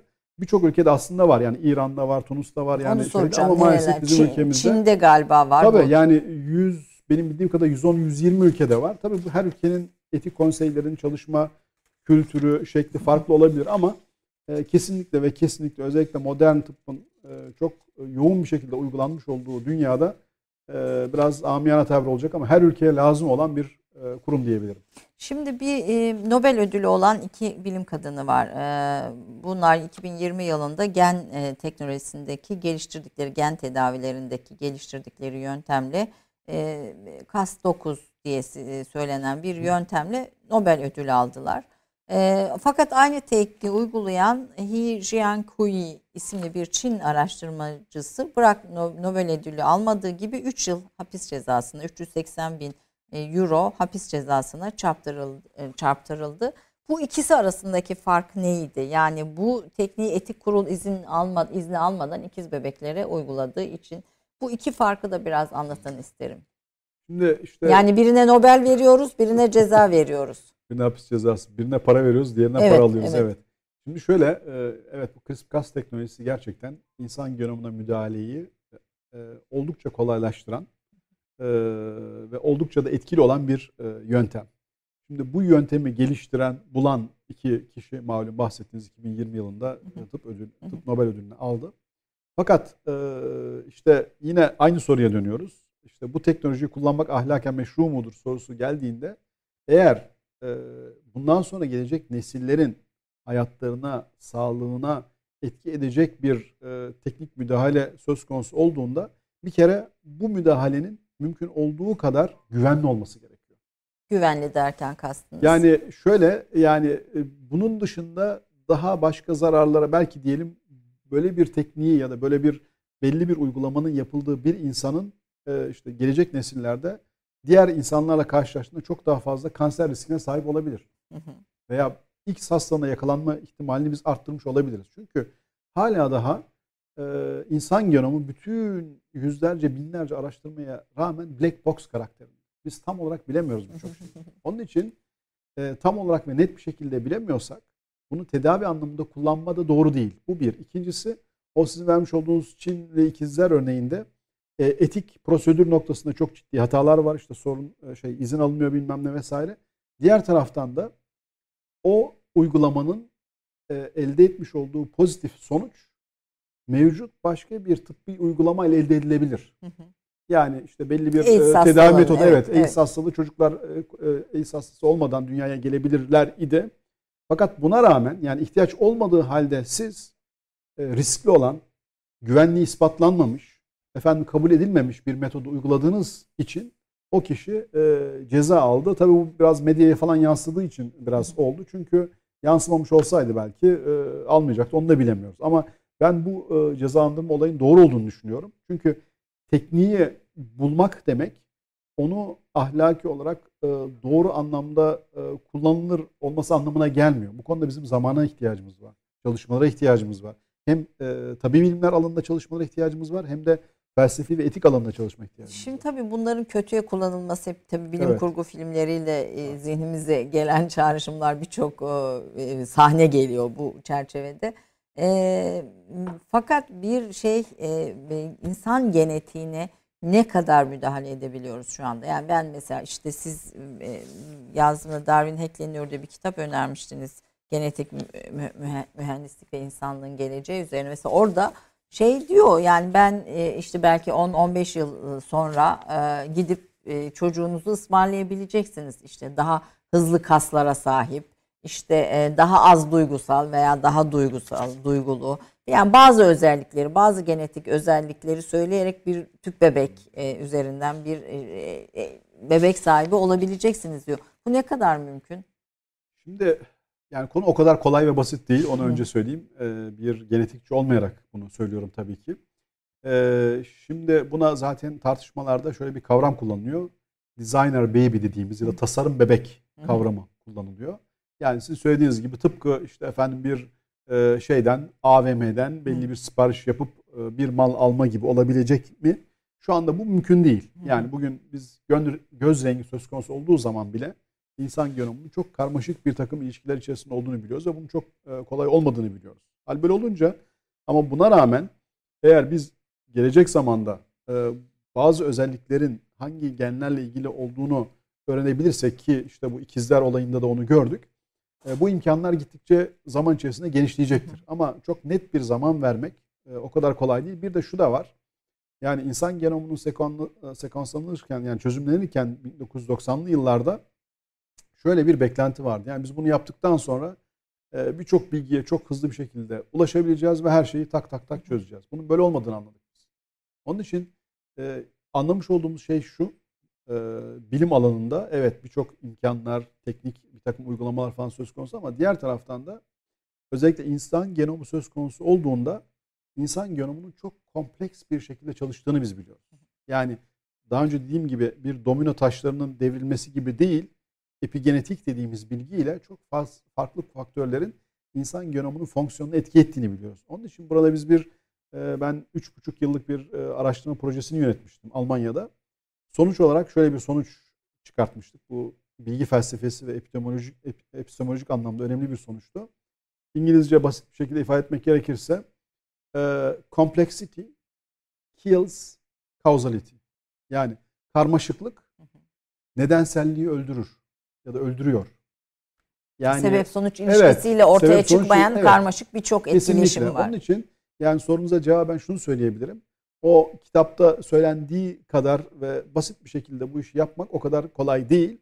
Ama e, bunun gelecekte böyle olmayacağı konusunda da hiç kimse garanti, Garanti veremez. veremez. Peki yapay zeka ve yapay organlar bu bu çerçevede bunları tıbbi etik çerçevesinde nasıl değerlendireceğiz? Şimdi Nereye yapay koyacağız? zeka çok yeni bir kavram değil aslında. Yani oldukça eskiden beri kullanılıyor. Lakin İnsanın işini kolaylaştıran bir tarafı Ee, da var. Yani artık günlük hayatımıza girmiş durumda. Yani en basit işte kullanmış olduğumuz navigasyon aletleri, efendim sağlık sistemimizde de artık yani belli bir seviyede olsa bile e, kullanılıyor yapay zeka. Fakat bunun en uç e, noktası nedir? Yapay zekanın bir insana bir hastalığı hakkında teşhis koyması ve tedavi yapması. Şimdi pekala bu alanda acaba yapay zeka hangi seviyeye geldi diye soracak olursak özellikle e, dijitalleştirilerek görselleştirilebilen bazı tıp alanlarında yapay zeka oldukça ilerledi. Örnek vermek gerekirse deri hastalıkları. Bugün e, 2018 yılında yapılan bir çalışmada e, şöyle bir sonuca ulaşıldı. E, bir grup dermatolog ve bir tane işte belli yapay zeka sistemiyle çalışan bir makineye e, belli deri hastalıklarının resimleri gösterildi. İşte e, dermatologlar %80-85 civarında doğru teşhis koyarken e, Makine. o yapay zeka ile çalışan makine %90-95 civarında bir doğru teşhis. Yani burada teşhis noktasında o çalışmada tabii yani bunu da altını çizmek lazım. Yapay zeka ile çalışan makine tırnak içerisinde insanı geçti. Bu önemli bir e, dönüm noktası olduğu kanaatindeyim. Buna benzer başka çalışmalar falan da var. Detaylara girmiyorum. Şimdi bu ne demek? Bizim klasik bir hasta hekim ilişkimiz var. Bu gerçekten çok önemli ve çok e, nadir ve biricik bir ilişki. Nedir o? Biz belki de hayatımızda ilk defa gördüğümüz bir insana, eşimize, annemize, babamıza, çocuğumuza dahi söyleme, söylemediğimiz sırlarımızı açıyoruz. İşte hasta mahremiyetiyle ilgili. Neden? Ağrımızdan, acımızdan, ızdırabımızdan, hastalığımızdan kurtulmak için. Şimdi bu özel bir ilişki. Evet o hekimin tabi sır saklama mükellefiyeti vesaire falan filan var ama teşhis konma söz konusu olduğu zaman sadece olay burada bir işte reçete yazmak, bir tedavi uygulamak ya da cerrahi metodu uygulamak değil. İnsani olan bir ilişki var. Eğer yapay zeka bizim sağlık sistemimize çok e, derin bir şekilde nüfuz ederse o zaman bu ilişki iki değil üç tane varlığın arasında işlemesi gerek. Hasta hekim ve yapay zeka. Hasta hekim ve yapay zeka. Bu birinci sonuç. İkinci sonuç acaba e, biz şunu söylüyoruz tıp etikçiler olarak hasta ve hekim arasındaki ilişki asimetrik bir ilişkidir. Ne demek bu? Yani hekim güçlü, bilgi sahibi olan, iyi bir takım imkanları olan kişi demek. Hasta içe zayıf, bilgisi az ve hekimin yardımına muhtaç olan bir insan. Şimdi biz bunu farklı şekillerde işte aynı seviyeye getirmeye çalışıyoruz ama bunu yapmak mümkün değil. Ama yapay zeka çok önemli bir rol oynarsa bu ilişkide o zaman bu asimetrik ilişkinin karakteri, şekli değişecek. Yani hasta hekim yapay zeka ilişkisi. Güven ilişkisi Evet. değişecek. Ondan sonra diğer tabii hukuki ve etik sorunlar da var. Diyelim ki yapay zeka ile çalışan bir e, şey yanlış bir teşhis koydu. Ve yanlış bir tedavi yapıldı ve hasta öldü. Pekala bunun sorumlusu kim? Bu yapay zeka ile çalışan makine üreten e, firma mı? Efendim buna izin veren Sağlık Bakanlığı mı? Sistem ya Yoksa da o hastane, bunu o kullanan sistem. efendim hekim mi? Yani normalde işte klasik olarak tabii ki şu andaki uygulamalarda şunu söylüyoruz. Sadece yardımcı olarak kullanmak tabii ki en son kararı ve Hekim sorumluluğu hekim verecek ve sorumluluk hekimindir. Bu- Burada bir ama e, günümüz içerisinde diyelim şimdi düşünün bir kere siz bir insan olarak çok sınırlı sayıda bilgileri analiz edebilirken e, yapay zeka ile çalışan bir makine sizin işte yüzlerce daha fazla kapasitenizde bir bilgiyi analiz etmesi söz konusu. Hal böyle olunca o zaman yani bu bu işi daha iyi yapıyor diye belki hekimden bir adım daha öne geçecek. Yani onun için bizim klasik anlamda yapay zeka kullanımları arttıkça hasta hekim ilişkilerini etik anlamda sorgulamamız gerekiyor. Bir başka soru olarak e, önümüzde duruyor. Peki Evet. e, ötenazi meselesi e, Avrupa'da bazı ülkelerde serbest. E, Almanya'da değil bildiğim kadarıyla. Değil, yasak. E, e, ama İsviçre'de serbest. Şöyle e, Benelux ülkesi dediğimiz Belçika, Hollanda ve Lüksemburg ülkelerinde serbest. Hı. Aktif ötenaziyi tabii kastediyoruz burada. İsviçre'de ise intihara yardım serbest. Yani orada belli şirketler var. Hı hı. Eğer siz e, intihar etmek istiyorsanız, bu şirket ölmek istiyorsanız gidiyorsunuz. E, bu şirketler size ilgili ilacı temin ediyor. Siz bu şirket al- yani hekim size yapmıyor bu şeyi. Hı hı. Ondan Kendiniz sonra bu şekilde intihara yardım İsviçre'de serbest ama e, Almanya'da her ikisi de pardon özür dilerim e, intihara yardım değil. E, orada bir tartışma var. Almanya'da yasak e, şey e, aktif ötenazi yasak. İntihara yardım hukuken serbest fakat intihara yardım hekimler yapabilir mi konusu şu anda bir e, mahkeme kararından dolayı şu anda tartışılıyor. Daha önceden e, hekimlerin intihara yardımda bulunması, sistematik bir şekilde bulunması yasak idi. E, mahkeme kararından sonra bu yasak kaldırıldı. Şu anda yeni bir düzenleme üzerinde bir tartışma devam yapılıyor. ediyor. E, bu da yine dinlerin yani ölüm sonuçta takdirdir. E, işte ilahi bir takdirdir. Her ne kadar işte yoğun bakıma da girseniz, teknik bir takım şeylere de e, uygulasanız bir, bir takdirle gerçekleşir bizim inancımıza göre veya diğerlerinin için başka bir şey. Ölümü kendi hayatını sonlandırma hakkını elde etme. E, bunun tabii etik açısından tartışma sahaları neler, tartışma başlıkları neler? İşte yine e, ister istemez ilk soruya atıfta bulunacağım. Yani insan nedir, insan bedeni nedir? Yani ben e, hayatıma, e, yaşamıma sahip olan ve onun hakkında tasarruf yetkisine sahip olan bir insan mıyım? Yoksa e, bu beden, bu hayat bana Allah'ın vermiş olduğu bir nimet, bir emanet midir? Eğer ikincisi gibi düşünürseniz o zaman takdir edersiniz ki işte efendim intihar edemezsiniz. Veyahut da bir kişiye işte biz buna aktif ötenazi diyoruz. Yani bana bir iğne vur ve ondan sonra da ben öleyim e, diyemezsiniz. Ama e, bu bana ait olan bir şeydir. Dolayısıyla benim onun üzerinde tasarruf hakkım ve yetkim vardır dediğiniz takdirde o zaman aktif ötenazi dediğimiz olay ahlaken meşru hale gelir. Benelux ülkelerinin işte Hollanda'da mesela ilk bu işi başlatan ülkelerden e, orada şöyle bir durum söz konusu. Daha önceden belli şartlar altında. Yani bir kişi ölümcül bir hastalığa sahip olacak, tedavisi mümkün olmayacak. ıstırapları e, tabii bu o kadar kolay değil onu da söyleyeyim. Isırapları, acıları e, çekilmeyecek halde olacak. Ve ondan sonra işte efendim e, belli bir işte psikolojik bir e, danışmanlık alacak vesaire vesaire. Bütün bunlar yapıldıktan sonra o kişinin e, belli bir iğneyle diyelim hayatına son verme hakkı var. Şimdi e, buradaki neden nedir? İnsanın hayatına son vermesi. Ağır acı ve ızdırap. İşte biz palyatif tıp kitabımızda e, bir takım modern tıbbın imkanlarıyla bu ağrı ve acı ızdırabın ortadan kaldırılabileceğinin mümkün olduğunu gösterdik. Dolayısıyla o zaman bu ağrı, acı ve ızdırap ortadan kalkarsa belki o düşünce de ortadan kalkacak. Fakat son uygulamalarda Hollanda'da şunu da ortadan kaldırdılar. İlla bir işte, e, hastalığın olması falan gerekmiyor. Ben istemiyorum yani. Evet yani artık ben yaşamak istemiyorum falan dedi. Yani çok gevşettiler onu öyle diyelim. Dolayısıyla tabii yine burada işte yani insanın e, kendi bedeninin algılanması. Orada tabii liberal düşünce ön planda olduğu için e, böyle bir durum var. Tabii bir de şunu da söylemek gerekiyor. Bu tip düşünceler evet tıbbi bir takım nedenler önemli olabilir ama diğer taraftan da işte e, biraz önce öjeni ve öteneziden bahsettik. Acaba sosyal toplum bu insana şöyle bir intiba verirse ya sen yaşlısın. Artık üretmiyorsun. İşte devamlı biz sana yardım etmek zorunda kalıyoruz vesaire. Yani e, tırnak içerisinde topluma artık yük bir insansın. E, intibağı veriyorsa, yaşadıklarından öyle bir şey duyuyorsa bu da intihara bir sebep olabilir. Yani ben kimseye yük olmak istemiyorum. Öleyim daha iyi.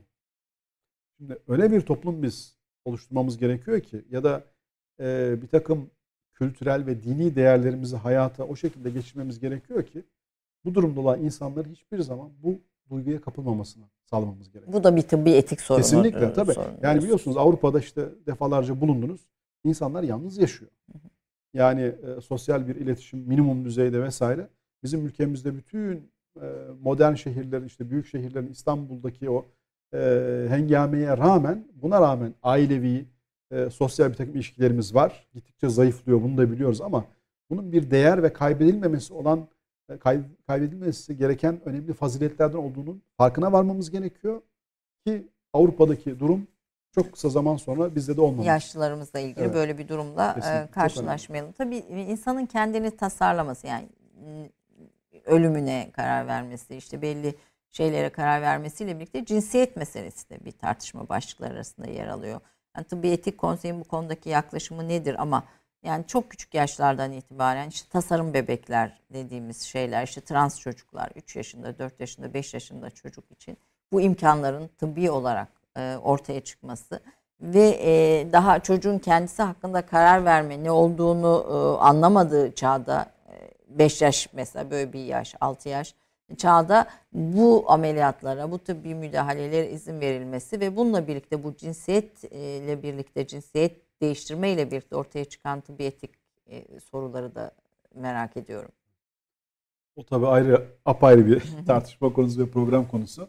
Yani Oldukça ins- zor ve karmaşık bir konu. insanın kendisini yeniden tasarladığı bir e, başka saha o da. Evet yani cinsiyeti toplum belirler, biyoloji mi belirler e, tartışmaları oldukça e, yoğun bir şekilde ülkemizde de malum e, e, oldukça yoğun bir şekilde tartışılmaya başladı.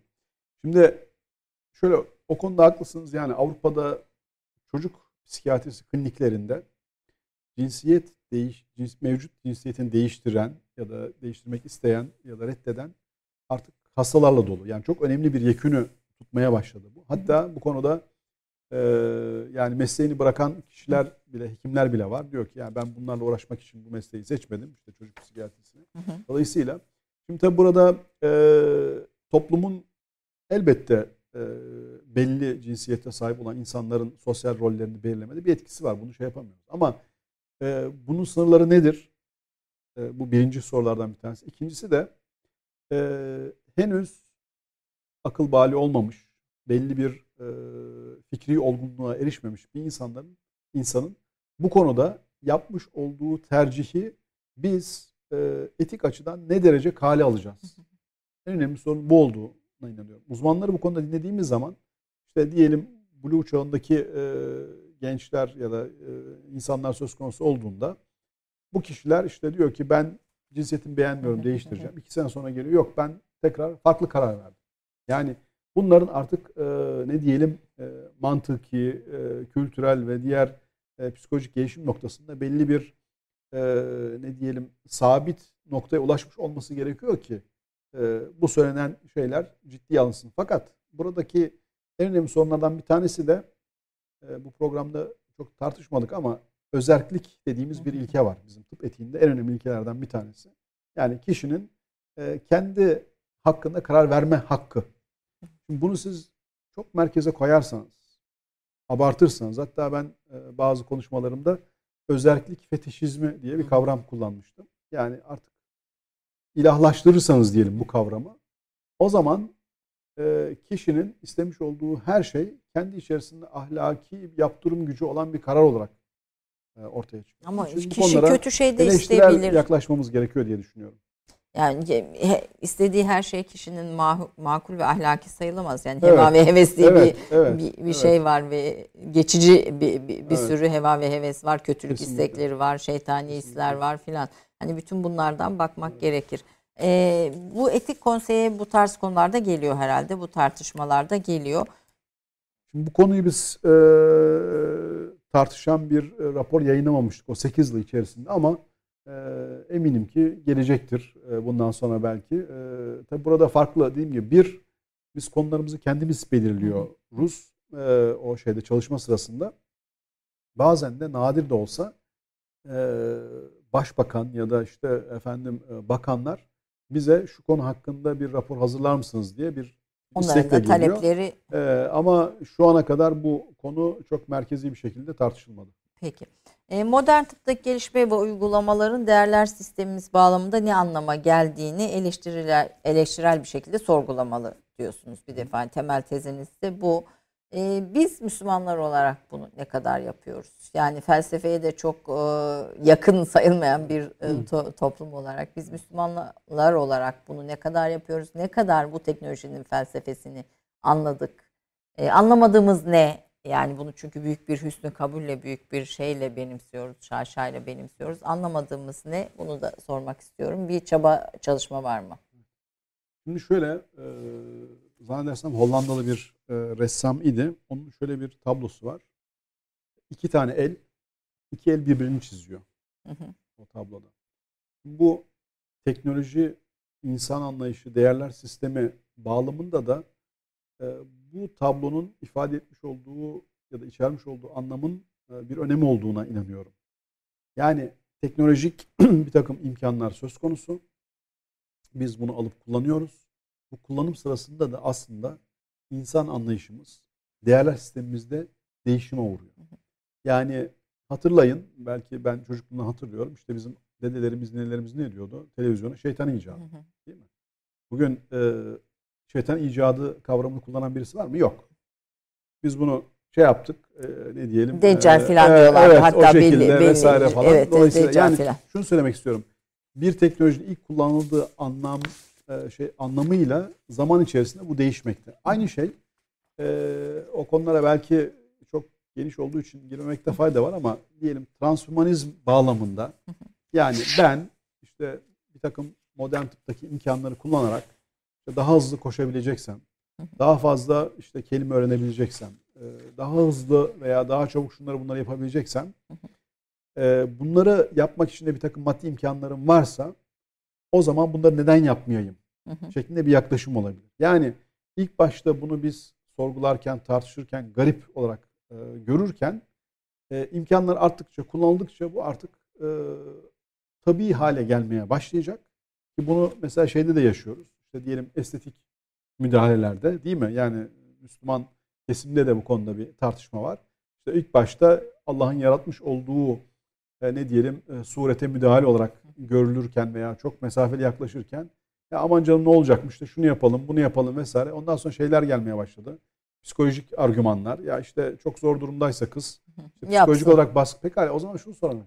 Neden psikolojik baskı altında bu genç kızımız? Niye? Çünkü sosyal medyada işte efendim şu şekilde bir yüze sahip olacaksın. Şu şekilde bir beden şekline sahip olacaksın diye sürekli dayatmalar var. Bakıyor oradaki dayatmalara. Kendi bedeninde yüzünde onu görmüyor. görmüyorsa o zaman bu bir ihtiyaç haline geliyor. Maddi olarak da şeyi varsa mesela bir haberde okumuştum. Çok beni etkilemişti. 15 yaşında bir kız çocuğuna e, babası doğum gününde 15 bin dolarlık bir işte estetik cerrahi çeki Hı hı. İşte burnunu, göğsünü artık nasıl hoşuna gidiyorsa o şekilde yaptır. Şimdi bu gerçekten üzerine düşünmemiz gereken bir şey. O zaman ne oluyor bir de? Şunu da yani Müslüman olarak belki şunu da göz önüne bulundurmamız gerekiyor.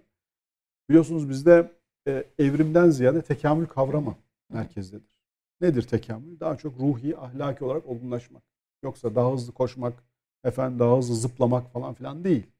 Eğer bütün bunlar ahlaki olarak kamil bir insan olmaya faydası varsa Ali Yülala. Ama olmuyorsa ki olmayacaktır. O zaman farklı değerlendirmek gerekiyor. Yani kıstasımız nedir? Kamil insan olmaya modern tıbbın sunmuş olduğu bir takım imkanlar ne derece hizmet etmektedir? en Yani önemli biz- sorulardan bir tanesi budur bence. Ve bu soruyu üzerinde düşünüyor muyuz sizce? Düşünmüyoruz ama düşünmemiz gerektiğine ben inanıyorum. Şimdi burada iki şeyi de ayırt etmek gerekiyor tabii. Burada e, yani eminim o anlaşılmamıştır. E, bir hekim olarak e, işte modern tıbbın sağladığı onu söylemiştik. İnsan hayatının iki katına çıkması vesaire yapmış olduğu gerçekten çok çok önemli hizmetler, yardımlar var. Bunu reddedemeyiz. Yani şunu bir kere Hayat kalitesini evet, artırıyor. evet aklımızdan çıkartmamız gerekiyor. Yani modern tıbba düşman mı olalım, dost mu olalım? Hayır, bu yanlış bir soru. Yani modern tıp ne yapıyor buna bakalım.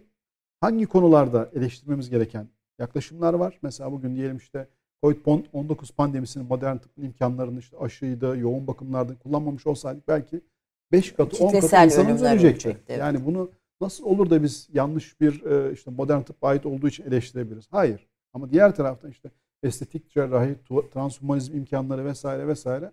O zaman işte kıstasımız nedir? Kamil insan olmaya ne derece hizmet etmekte bu takım şeyler? Ee, eğer ediyorsa Ali ala etmiyorsa o zaman eleştirel bir şekilde yaklaşmamız gerekiyor. Sorunuz bağlamında da bu konuda düşünüyor muyuz, tartışıyor muyuz? Cevap hayır. İşte bizim belki çalışmalarımız yani İsar Taç grubu, grubu olarak yapmış olduğumuz çalışmalar, işte e, Betim'de yapılan çalışmalar e, vesaire ve bizim yetiştirmiş olduğumuz doktora öğrencileri belki burada daha fazla şeyler söyleyecektir ve toplumun aydınlanmasına vesile olur diye düşünüyorum. Tabii bütün bu tartışmaların bir felsefe tarafı vardır. Hep altını çiziyorsunuz. Mesela her nefis ölümü tadacaktır bir ayet-i şerif Ee, e, ve anlamı e, aynı şekilde bir filozof Heidegger'de insanın varlığı ölüme doğrudur ve ölümle şekillenmiştir diyor diyorsunuz. ifadesinde tekrar edilmiştir.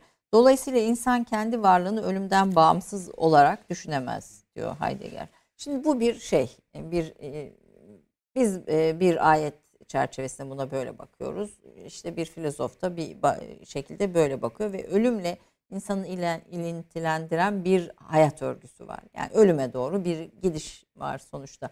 Peki bugün tıbbın geldiği yerde insanlığın zihninde ölüm fikri nerede ve nasıl duruyor? Şimdi tabii bu e,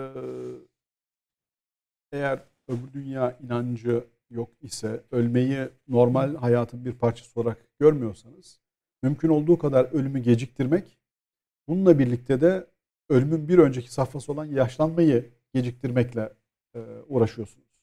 İşte biliyorsunuz anti-aging denilen bir e, akım var şu anda. Yani yaşlanmaya karşı olan e, diyelim e, bunlar e, işte e, kremlerden tutun da efendim cerrahi müdahalelere kadar gidiyor. Botoksuydu vesairesiydi falan filan.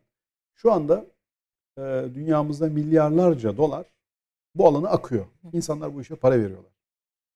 Şimdi e, neden? Çünkü yaşlı görünmek, ölüme yakın görünmek toplumun, modern toplumun en azından takdir ettiği bir davranış şekli değil. Yani işte e, hatta yeni bir çalışma vardı. Tam detaylı bir şekilde bakamadım.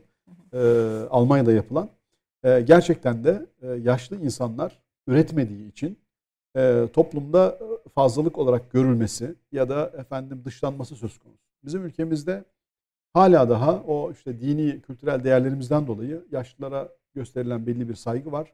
Evet azalıyor gitgide belki ama işte ne diyelim otobüslerde yer vermemeden tutun da başka alanlara kadar E, ama hala daha çok şükür e, Avrupa seviyesine gelmedik. Ama diğer taraftan acaba bu düşüncenin yani her nefsin ölümü tadacağı veyahut da ölüm anlayışının insanın varlık anlayışının bir parçası olması gerektiğini bizim acaba günlük hayatımıza ve modern tıbba ne derece aktarıyoruz?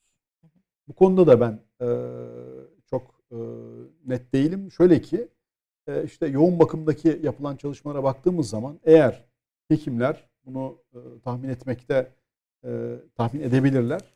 İşte bu hasta çok kısa bir zaman süre içerisinde ya da sonra ölecek. Ama şunu görüyoruz biz ülkemizde ilginç bir şekilde herhangi bir ümidi olmayan hastaya belki Avrupa'da yapılmayan yoğun bakım tedavileri bizde yapılıyor. Ve işte ölmesi için yoğun bakımlara götürüyor. Eğer bu hasta veya hasta yakınları ölümü kabulleniyorsa, ölüm hayatın bir parçası olarak görüyorsa o zaman neden bütün imkanları kullanarak mümkün olduğu kadar insan hayatını uzatmakla Uzatmaya. uğraşıyoruz. Ee, Bunun da bir tenakuz olduğunu ben düşünüyorum bizim toplumumuzda. Bunun üzerine de biz eleştirel olarak düşünmemiz gerekiyor. Neden? Çünkü yoğun bakım alanları insanların ölmesi için bırakılması gereken alanlar olmadığını düşünüyorum. Ölümün bekleme odaları Bu bir. demiştim ben onu Evet. görünce evet tam bir bekleme odası yani evet, ölüm ikincisi için. de bu işin ekonomik boyutu var. Yani biz sağlık sisteminde en fazla harcamaları yaptığımız alanlardan bir tanesi yoğun bakım üniteleri. Neden ölmesi yakın olan bir insanı buraya vererek belki bu yatağa ihtiyacı olan başka bir insanın bu hizmeti almasını engelleyelim. Onun için bu konuda da eleştirel düşünmemiz gerekir diye düşünüyorum. Düşün. Aslında modern tıbbın ve teknolojinin sadece tıp üzerine değil, teknolojinin getirdiği her şeyin bir ahlaki boyutunu, bizim değerlerimizle uyuşup uyuşmadığını, Kesinlikle. insan şerefi ve haysiyetiyle her şeyden önce bizim diye bir özelleştirmeye de gerek yok. İnsan şerefiyle ve haysiyetiyle uyuşup uyuşmadığını ve insana ne anlamda hizmet ettiğini e, eleştirel anlamda okumak, sormak, sorgulamak gerekir diyorsunuz. Efendim e, aslında çok giriş mahiyetinde bir sohbet oldu. Çünkü hem sizin başlıklarınız çok daha geniş hem de konuların her biri farklı bir sürü tartışmayı da beraberinde e, getiriyor. E, bunu bir ön program olarak görelim. İn- İnşallah bir daha tekrar sizi misafir etmek isteriz. Çok çok teşekkür ediyorum aslında yapay zeka ve modern tıp teknolojisiyle birlikte e, birçok uygulamanın aslında ahlaki anlamda da yeniden gözden geçirilmesi için belki hepimizin üzerinde düşünmesine de vesile olur diyorum. Belki de bir tıp etik konseyinin kurulmasına da vesile olur. İnşallah. Çok çok teşekkür ediyorum teşekkür e, ederim. katıldığınız için. Efendim Türk Kahvesi'nde bugünlük bu kadar. Haftaya görüşmek üzere. Hoşçakalın.